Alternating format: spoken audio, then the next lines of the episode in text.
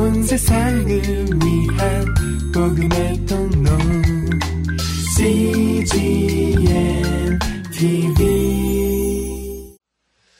이제 두 번째 이제 라합이라는 여자로 이제 좀 넘어가 보겠습니다. 이제 이렇게 해서 족보가 계속되는데요. 그 다음에 족보 중에 한 사람은 어, 오늘은 음, 예수님의 족보에 나타난 다섯 여인 라합이라고 하는 여자입니다. 우상 숭배를 했던 아모리 족속의 사람이었고 여리고 정복 시대에 살았던 여자가 라합이었습니다. 그리고 이 라합은 그 여리고 성 벽 위에서 주막집을 하고 있었고 그리고 아버지와 어머니와 가족들과 함께 살지 않았습니다. 나중에 어, 라합이 구원받을 때 보면 가족들을 다 데리고. 그러니까 가, 족들과 같이 살고 있지 않았다는 사실을 알게 됩니다. 2장 여호수아서 2장 18절을 보시겠습니까? 18절. 우리가 이 땅에 들어올 때 우리를 달아 내려온 창에 이 불끈지 메고 내 부모와 형제와 내 아비의 가족을 다 내 집에 모이라 이렇게 한 걸 보면 같이 안 살고 있다는 사실을 알 수 있죠. 근데 이 기생 여기 이 여자는 2장은 1절에 보십시오. 2장 1절에 보면 제일 끝에 기생의 집에 들어가 거기서 유숙하던 이렇게 되어 있지 않습니까?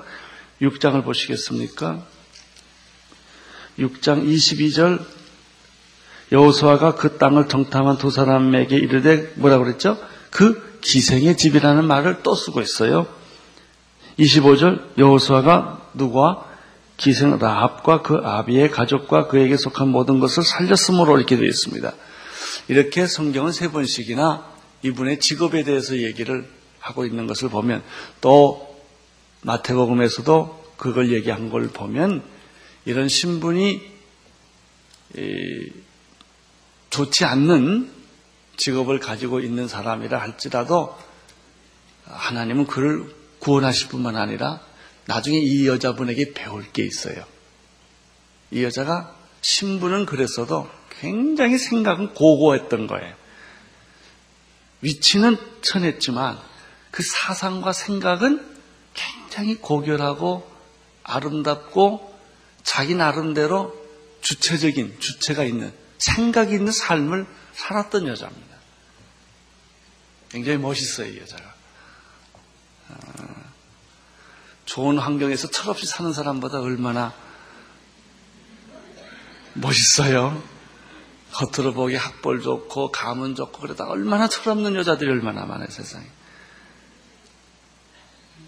생각이 전혀 없이 사는 사람들이 많은데 이 여자는 환경에 그런 어려움을 겪었지만 자기 생각과 자기 삶을 항상 정리하고 살고 있었어요.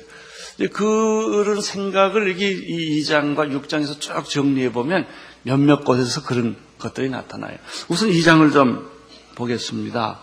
2장을 보면 눈의 아들 여호수아가 시딤에서 두 사람에게 두 사람을 정탐으로 가만히 보내며 그들에게 이르되 가서 그 땅과 여리고를 엿보라 할 때 그들이 이제 라합이라고 하는 기생의 집에 이제 들어가게 됩니다. 들어가는데 이 정탐꾼이 들어왔다는 정보를 소위 정보원에게 들, 들킵니다. 그래가지고 그것이 여리고 왕한테 들어갑니다. 이상한 정탐꾼들이 예, 우리 땅을 들어왔으니 어, 왕이여 어, 이 사람들을 당장 수색해서 잡으십시오. 그래서 2절 이상 보십시오. 눈의 아들 어, 2절 혹이 여리고 왕에게 고하여 가로되 보소서 이 밤에 이스라엘 자손 몇 사람이 땅을 탐지하라고 이리로 들어왔나이다. 3절 여리고 왕이 알고 라합에게 기별하여 가로되 내게로 와서 내 집으로 들어간 사람들을 끌어내라. 그들은 이 온 땅을 탐지하러 왔느니라. 이렇게 말하지 않습니까? 그 여인이 두 사람을 이미 숨긴지라 가로되 과연 그 사람들이 내게 왔었으나 그들이 어디로서인지 나는 알지 못하였고 그 사람들이 어두워 성문 닫을 때쯤 나갔으니 어디로 갔는지 알지 못하되 급히 따라가라 그리하면 그들에게 미치려 하였으나 실상은 그가 이미 그들을 이끌고 지붕에 올라가서 그 지붕에 버려놓은 3대에 숨겼더라. 이 여자는 왕의 명령을 결론적으로 거절할 정도로 용기 있는 여자였다는 거예요. 자기의 분명한 사고, 생각이 없었으면 이런 거 안 합니다. 우리는 옳은 생각도 고문하고 협박하고 돈 주고 그러면 다 바꾸잖아요. 철없는 사람들은. 이 여자는 비록 직업은 자기 신분은 그랬지만 옳고 그른 것을 정확하게 판단하고 말 들을 것과 안 들을 것을 구분하고 사는 여자예요. 대단한 거죠. 더, 이 여자는 자기의 인생이 있는 여자예요. 자기의 선택을 하는 사람은 자기의 인생이 있는 거고요. 자기의 생각대로 선택하지 못하고 사는 사람은 자기 인생이 없는 거죠. 이 여자는 반의 진리와 반의 거짓을 했어요. 들어온 건 사실인데 자기가 숨겨놓고 나갔다고 거짓말을 하여튼 한 거예요. 이 여자가 거짓말을 하게 된 이유가 있어요. 사절을 보십시오. 사절 시작. 아 거기 말고요. 그 숨겼더라고 했죠. 그 사람들은 어, 여단 길로 나루토까지 따라갔고 그 따르는 자들은 나가자 그 성문 닫았다고 그랬잖아요. 자 8절을 보십시오. 두 사람이 눕기 전에 라합이 지붕에 올라가서 그들에게 이르러서 이렇게 말을 합니다.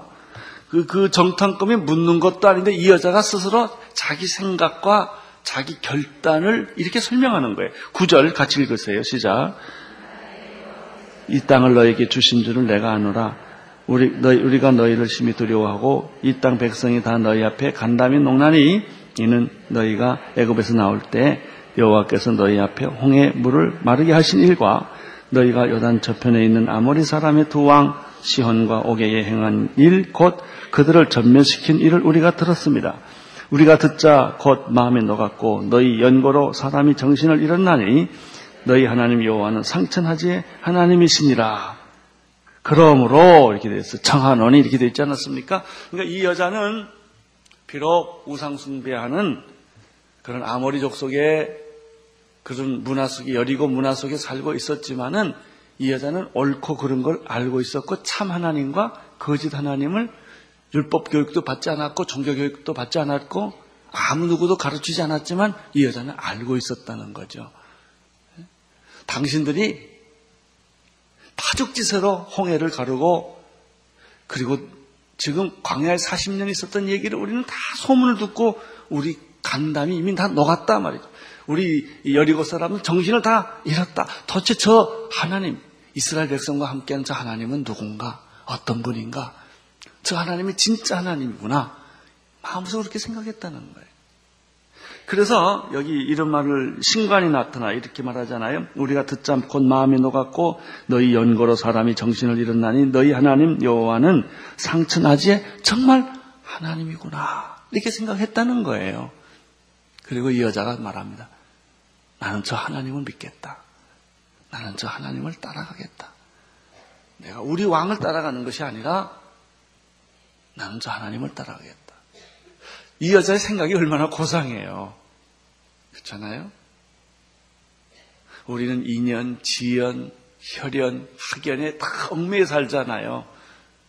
그래서 옳은 줄 알면서도 인, 인연, 이, 이, 저, 지연, 혈연에 뭐 부탁하면 못, 안 들어줄 수 없잖아요.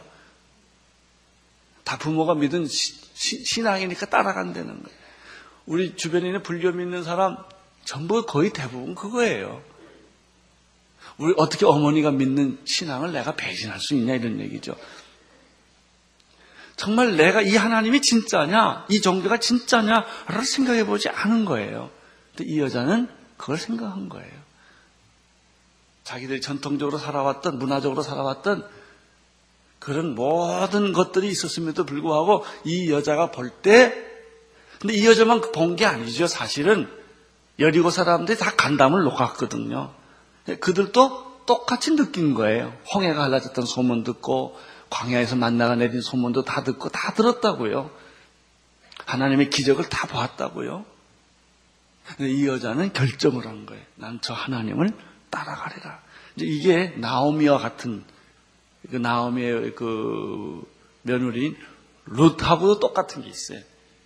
죽, 아, 어머니 하나님은 나의 하나님, 어머니 백성은 나의 백성이 되고 내가 어머님을 따, 어머니 하나님을 따라가겠다고 말하지 않습니까?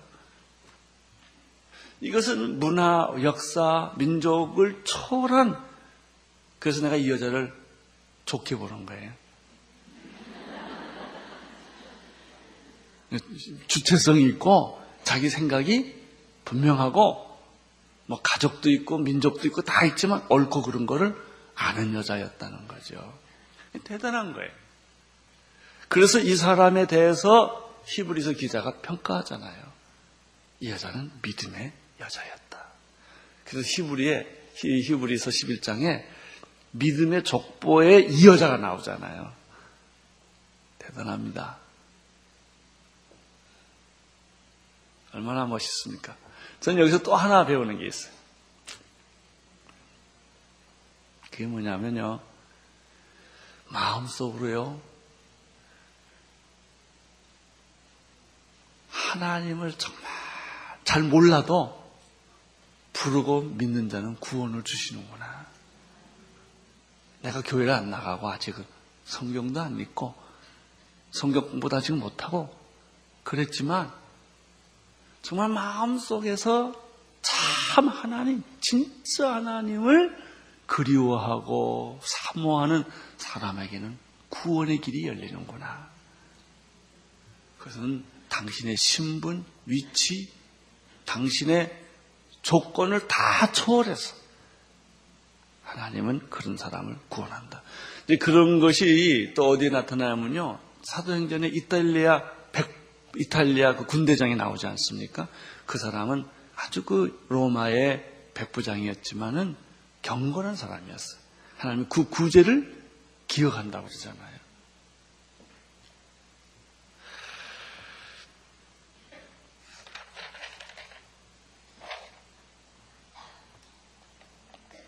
라합에게서 또 한 가지 더 놀라운 사실은 어, 그가 그렇게 믿었을 뿐만 아니라 그러니까는 라합은 실속 있는 여자예요. 이렇게 분위기만 잡는 여자가 아니고 실속을 챙기는 여자예요.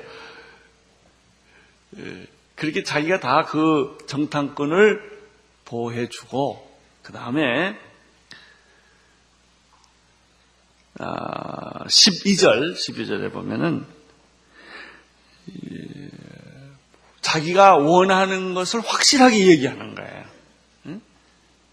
그러므로 청하노니 내가 너희를 선대하였은즉 너희도 내 아버지 집을 선대하여 나의 부모와 남녀 형제와 무리 그들에게 있는 모든 자를 살려주어 우리 생명을 죽는 데서 건져내기로 이제 여호와께 맹세하고 내게 진실한 표를 달라 이렇게 돼 있어요. 그러니까 이 여, 여자는 종말론적 신앙을 가지고 있어요. 망한다는 걸 안 거예요. 자기 민족은 망한다는 걸 안 거예요. 그러니까 또 이 여자가 또 대단한 것은요. 자기 혼자만 살겠다 그러지 않고 자기 부모나 형제의 구원에 관심이 있는 거예요. 분명히 당신들이 이제 여리고를 점령하게 될 터인데 그때 내 부모님, 내 형제를 다 좀 구해는 달라.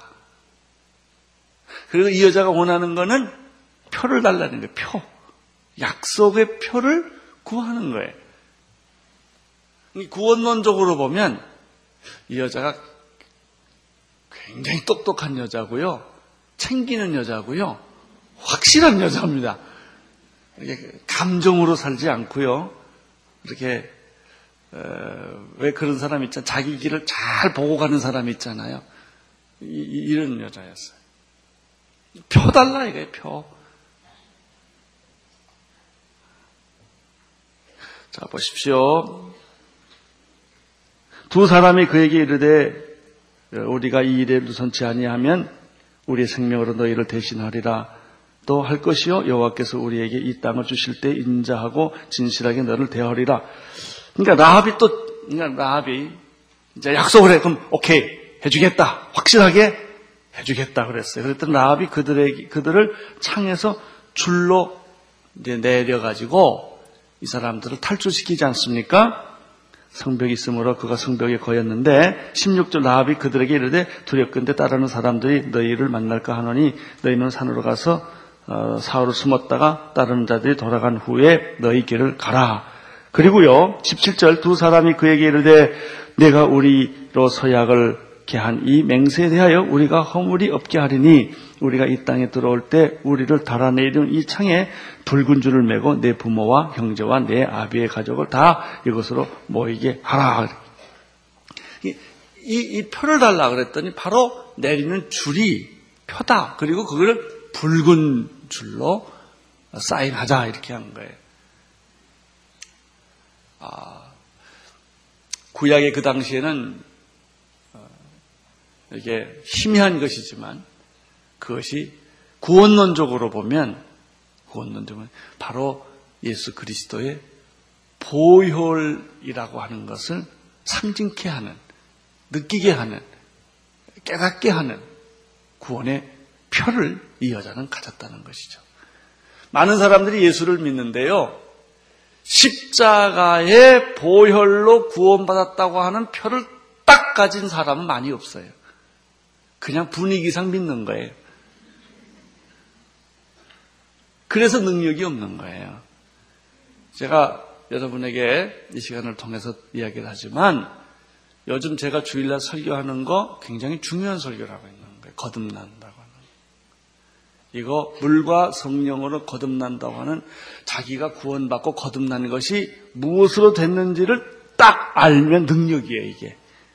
근데 그거 모르고 에이 그냥 다 믿는 거지 뭐 이러고 믿으면 능력이 집 이게 분산이 되는 거예요, 이게. 믿긴 믿고 교회도 나오긴 나오는데 자기 구원이 보혈의 피로 구원받았다고 하는 이 중요한 아주 핵심적인 진리에 연결이 안 되면 흔들리기 쉽고 위기가 오면 의심하기 쉽고 왔다 갔다 한단 말이죠.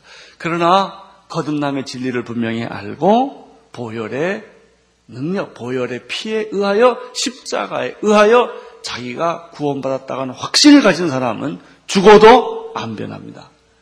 어떤 위기가 와도 흔들리지 않고 어떤 죽을 병이 걸려도 흔들리지 않고 아무리 망해도 자기 구원을 의심하지 않아요. 네, 이 여자가 이렇게 확실한 것은 아주 물론 구원의 핵심을 빨리빨리 까달았어요. 하나님이 주, 중요하다는 거 알았어요. 잡시는 다 중요하지 않다. 아무리 내가 가족 간의 관계라 하더라도 우상숭배 이런 것은 진리가 아니라는 걸 이 여자는 알았죠.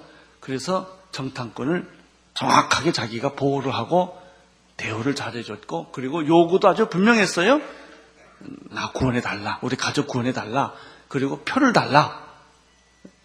아, 그것이 바로 이제 붉은 줄로 표현이 됐지만 이것이 구원론적인 관점에서 보면은 이 여자는 정확한 믿음으로 구원을 얻는 진리를 터득한 거예요.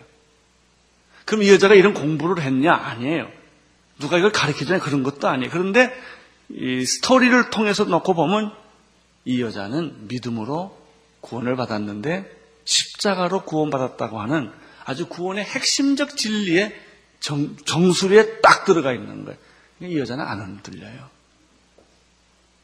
여기서 우리가 이 라합에게서 배우는 점이 바로 이런 점이에요. 야고보서 2장 25절에도 이 기생 라합의 믿음의 행동에 대해서 야고보도 기록을 한번 하고 있어요.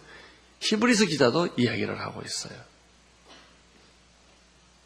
자, 이쯤 오고 보니까 이 여자의 신분은 아무 의미가 없는 거예요. 그렇죠? 여러분의 출생과 신분은 아무 의미가 없습니다. 다 잊어버리세요.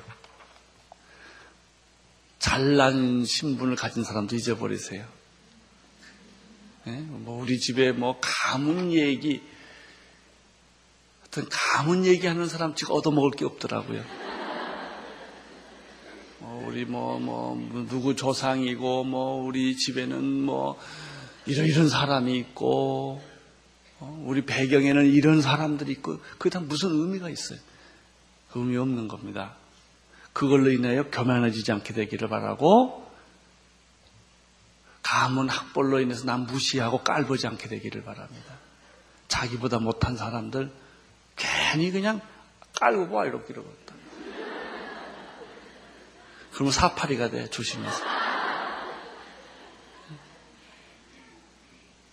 또 낮은 신분에서 내가 내 부모도 내 아버지도 어머니도 누군지 모르게 내가 세상에 태어났다고 해서 열등감 느낄 것도 없고 섭섭할 것 하나도 없어요. 자기 부모님이 부끄러운 직업을 가졌다 하더라도 섭섭할 거 하나도 없어요. 이 보세요. 이 기생이라는 직분은 아무것도 의미가 없잖아요. 그리고 히브리스 기자가 얘기하고 야고보서가 얘기할 정도로 이 여자의 믿음은 보석처럼 빛나고 있는 거예요. 이런 믿음을 가질 때 우리들이 흔들리지 않게 됩니다.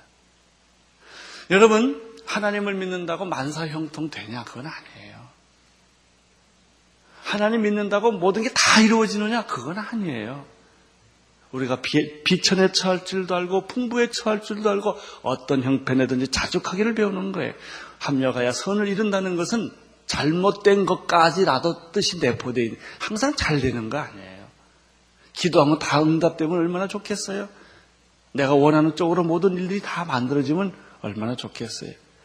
그렇게 하나님, 하나님이라는 분, 신앙이라는 것은 그런 도식적인 것이 아닙니다. 뭐 오래 사는 것이 축복이라고 그러면 예수는 33살에 죽었는데 집 있는 게 행복이라고 그러면 예수는 집 한 칸 없었는데 쇠빵살이 괜찮아. 뭐 결혼하면 좋고 안 해도 괜찮고 그런 거예요. 아, 예수님 언제 결혼했어요? 바울이 언제 결혼했어요? 결혼했냐 안 했냐? 애기 있냐 없냐? 이것이 그게 축복의 기준이 아니라고요. 우리가 생각하는 복 받았다 안 받았다는 건 전부 오복에다 기죽을 오복덕에다 이렇게 기죽을 두고 그래서 거기서 안 맞으면 복을 안 받았다는 거예요. 오래 살아야 되고 뭐 이런 거 있잖아요. 유, 어, 뭐 장수해야 되고 또 뭐 그런 거 오복의 종류가 있지 않습니까? 자꾸 그 기준으로 놓고 보니까 내가 아니라는 거예요. 그러나 여러분 마태복음 5장의 기준으로 놓고 보면 복 있는 사람은 내가 복 받은 거죠. 악인의 깨를 쫓지 않냐고 시편 1편의 기준으로 보면은 복 받은 거 아닙니까? 예. 우리 복 받은 거예요.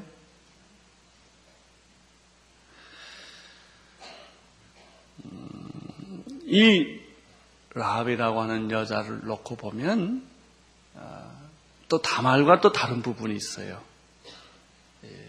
이 여자를 성경에는 굉장히 높이 평가했다 하는 것입니다. 이제 세 번째 어, 루시라고 하는 여자를 또 잠깐 요약을 해보겠습니다. 시편은 하나님과 나와의 관계고요.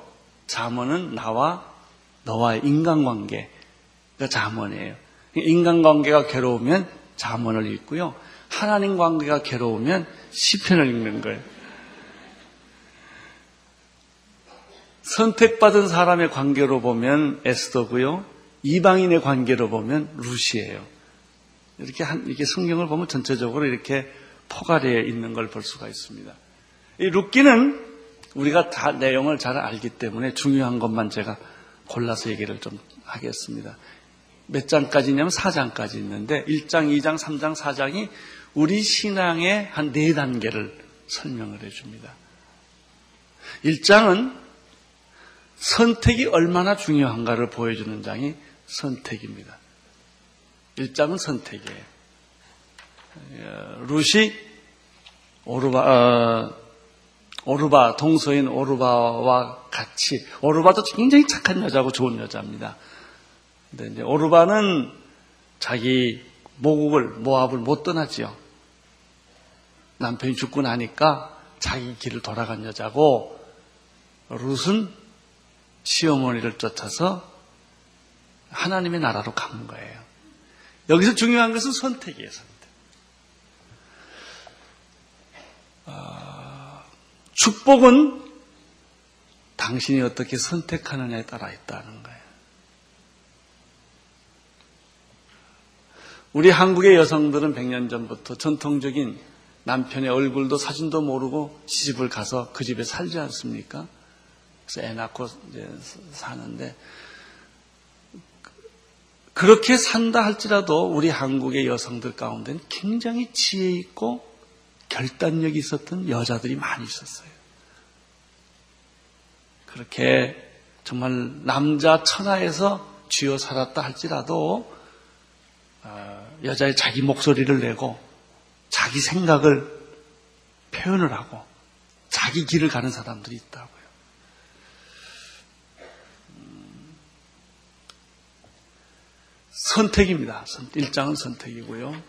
2장은 그 선택에 따라서 어, 롯이 어, 어머니의 나라로 옵니다. 남편이 없어요. 끈이 없잖아요. 끈이 있다면 오직 시어머니 하나뿐인데 아니 여자가 어떻게 시어머니 끈 가지고 살아요? 남편 끈 가지고 살지.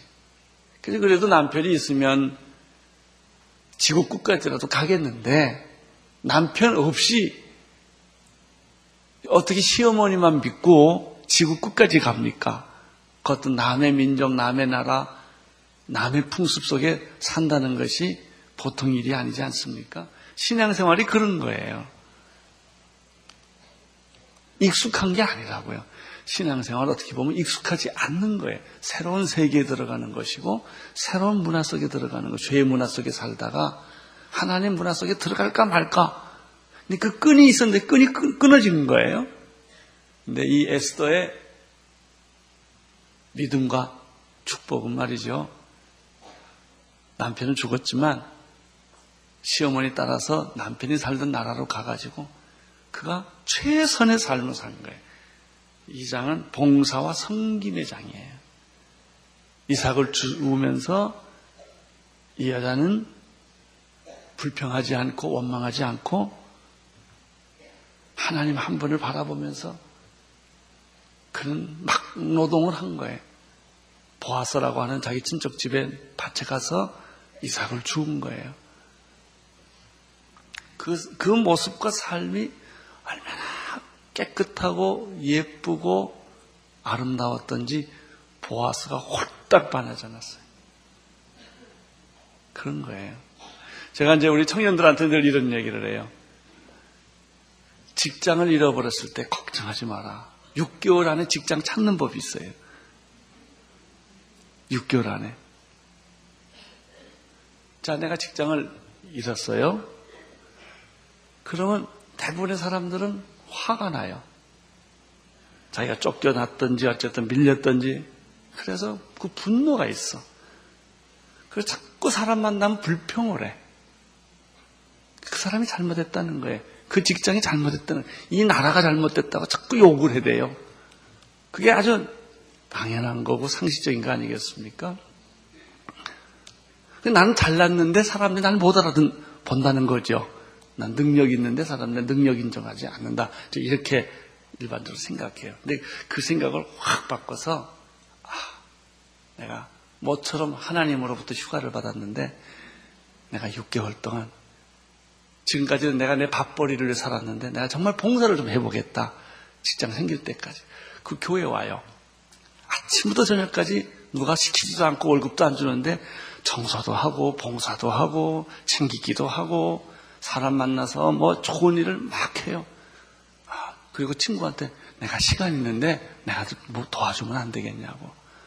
그 열심히 한다고 생각을 해보세요. 내가 당신 집 애 좀 돌봐 주겠다고.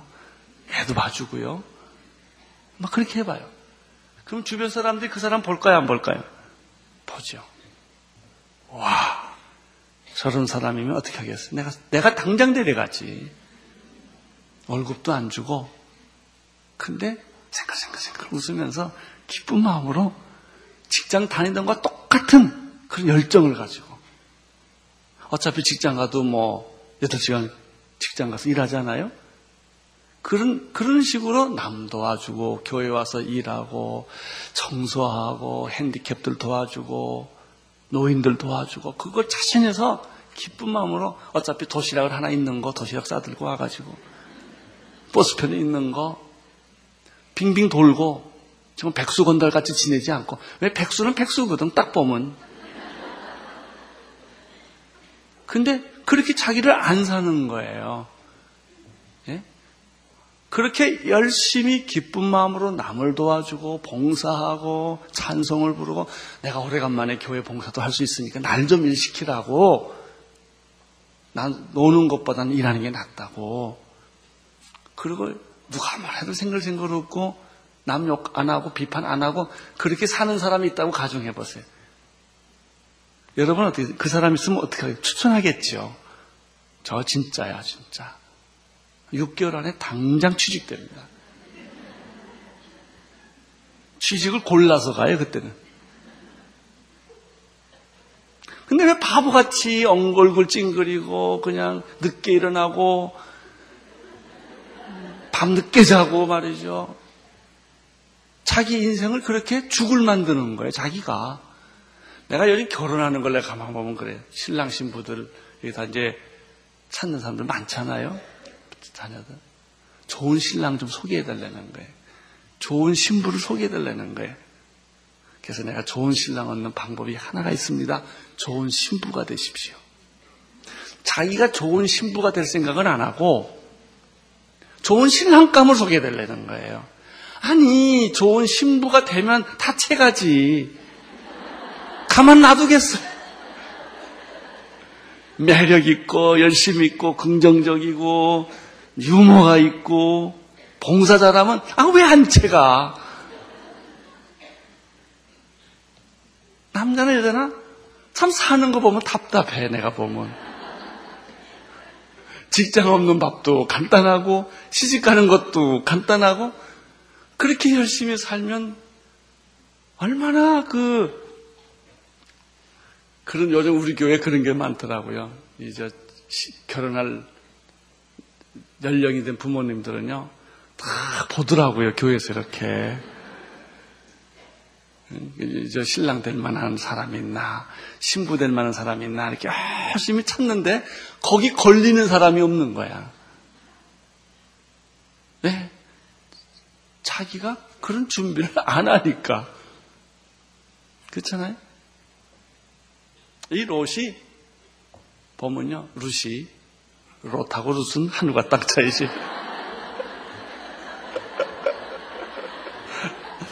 이 룻이 전혀 친구도 없고 부모도 없고 뭐 아는 사람도 없는 오로지 아는 사람은 시어머니 하나 그 시어머니도 오지 말라고 그러는데 그걸 따라갔잖아요. 거기 가서 보아스의 눈에 들었다. 이 여자가 매력 있는 여자예요. 굉장히 평소에 깔끔하고 내가 볼 때 성격 깔끔하고 한번 해프지 않고 그냥 이렇게 딱 정리가 된 여자지요. 정리가 된 여자니까 보아스가 가만 보다가 이방 여자고 이미 결혼 한 번 여자 한 여자지만 마음이 든 거예요. 3장은 3장은 안식입니다. 안식. 안식이라는 단어가 3장 1절에도 나오고요. 18절에도 나와요. 결국 그래서 시어머니 이가 이 여자 이 며느리가 얼마나 예쁘겠어요. 그러니까 시어머니가 발을 동동동 구르면서 며느리 시집 보내고 싶은 거예요. 이렇게 해야 된다니까요. 이 시어머니가 앞장서서 내 며느리를 좋은데 출가를 시켜야 되겠다. 그래가지고 보아스가 잠잘 때 몰래 들여보내서 옆에 누우라고 그러잖아요. 안식이에요. 그래서.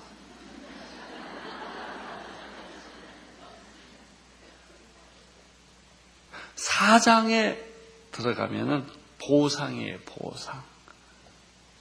그래서 보아스가 가지고 있는 모든 축복을 이 룻이 다 누리게 되죠. 그게 사장이에요. 왜? 선택을 잘했기 때문에. 왜? 최선의 삶을 살았기 때문에. 1장, 2장은 루시 한 거고요. 3장과 4장은 하나님이 한 거예요. 그에게 안식도 주시고 보상도 주셨다. 그래서 축복의 여인이 되었다. 예. 아무리 하고 싶어도요, 12시가 돼서 끝내야 되겠습니다. 기도하겠습니다. 조용히 눈을 감고 여러분 자신의 인생과 삶을 돌이켜 보십시오. 여러분은 아브라함의 아내 사례처럼 사라처럼 이삭의 아내 리브가처럼 야고보의 아내 라헬처럼 그리고 오늘 예수님의 족보에 나오는 여인들처럼 그런 축복의 통로가 되는 여인인가? 나는 오늘 여러분들이 이런 축복의 통로가 되는 여인이 되기를 바라는 것입니다. 믿음이 중요합니다. 환경은 중요하지 않습니다. 신분도 중요하지 않습니다. 여러분의 과거도 중요하지 않습니다. 선택이 중요합니다. 하나님을 택할 것인가, 세상을 택할 것인가. 롯은 하나님을 택했습니다. 어머님의 하나님이 나의 하나님이 되고 어머님의 민족이 나의 민족이 되겠다는 그런 선택을 했습니다. 하나님은 여러분에게 축복을 예비해 두셨습니다. 이제 여러분의 선택이 남아 있습니다. 그리고 최선의 삶을 살 때 하나님은 여러분에게 안식과 보상을 허락해 주십니다. 여러분뿐만 아니라 여러분의 가족과 부모들도 다 구원해 주는 비밀을 우리가 오늘 배웠습니다. 주님, 나로 하여금 축복의 통로가 되게 하여 주시고, 주님, 나로 하여금 하나님의 사람, 믿음의 사람으로 기름 부어 주셔서, 내 주변에 있는 많은 문제들이 문제가 더 이상 되지 않고,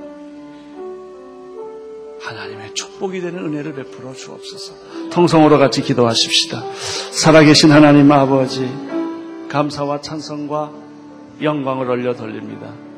예수님은 우리의 신분과 지위와 과거를 보지 아니하시고, 예수님은 우리의 믿음을 보시고, 우리의 마음을 보시고, 우리를 축복해 주시는 사실을 인하여 감사를 드립니다.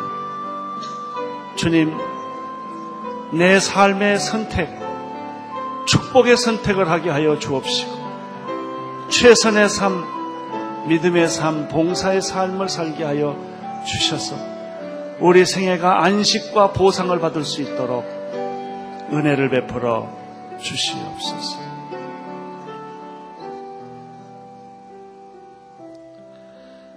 이 시간에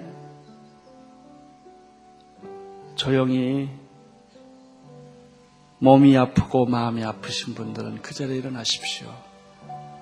우리 바이올을 하던 효정 자매가 약후유증으로 고생하고 있는데 이 자매를 위해서도 기도하고 싶고 특별히 몸이 아픈 분을 위해 제가 기도하고 싶습니다. 여러분 건강하셔야 하나님의 일도 할 수가 있습니다. 마음이 아픈 사람들, 상처가 깊은 사람들, 주님, 내 상처 때문에, 내 신분 때문에, 내 과거 때문에 내 인생을 엉망으로 살아왔는데, 오늘 이 시간에 회복되기를 원합니다. 그리고 주님, 내가 건강하기를 원합니다. 뛰어도 피곤치 않고, 다, 주님의 일을 하면 할수록 힘이 생기게 하여 주시고, 내 몸의 병의 뿌리를 뽑아 주시옵소서. 통성으로 기도합시다. 하나님 아버지, 우리 마음의 상처를 치유해 주시고, 육신의 병도 시간에 치유해 주시기를 원합니다. 건강하기를 원합니다. 회복되기를 원합니다. 거룩하기를 원합니다. 걸어가도 피곤치 않고 달려가도 곤비치 않는 그런 건강을 주시고 내 영혼이 샘물처럼 솟아나는 그런 은혜를 베풀어 주시옵소서.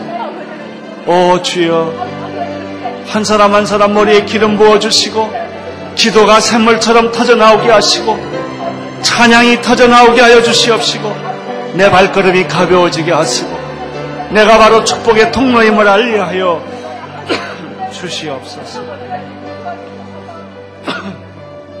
하나님 아버지, 바이올린을 하는 우리 효종 자매님, 주님 정말 건강한 모습으로 다시 이 자리에 나와서 연주하기를 원합니다. 뿐만 아니라 이 자리에 몸이 아프신 분들, 그 질병의 뿌리를 뽑아 주시옵시고, 우울증이 사라지게 도와주시고, 하나님 아버지, 걸어가도 피곤치 않고 달려가도 곤비치 않게 하시고 언제나 내 얼굴에는 미소가 더 감돌고 찬송 소리가 흘러넘치고 내 얼굴에는 즐거운 표정이 있게 하시고 샘선한 인생을 살게 하여 주옵소서. 예수님 이름으로 기도드리옵나이다. 아멘. 온 세상을 위한 복음의 통로 CGM TV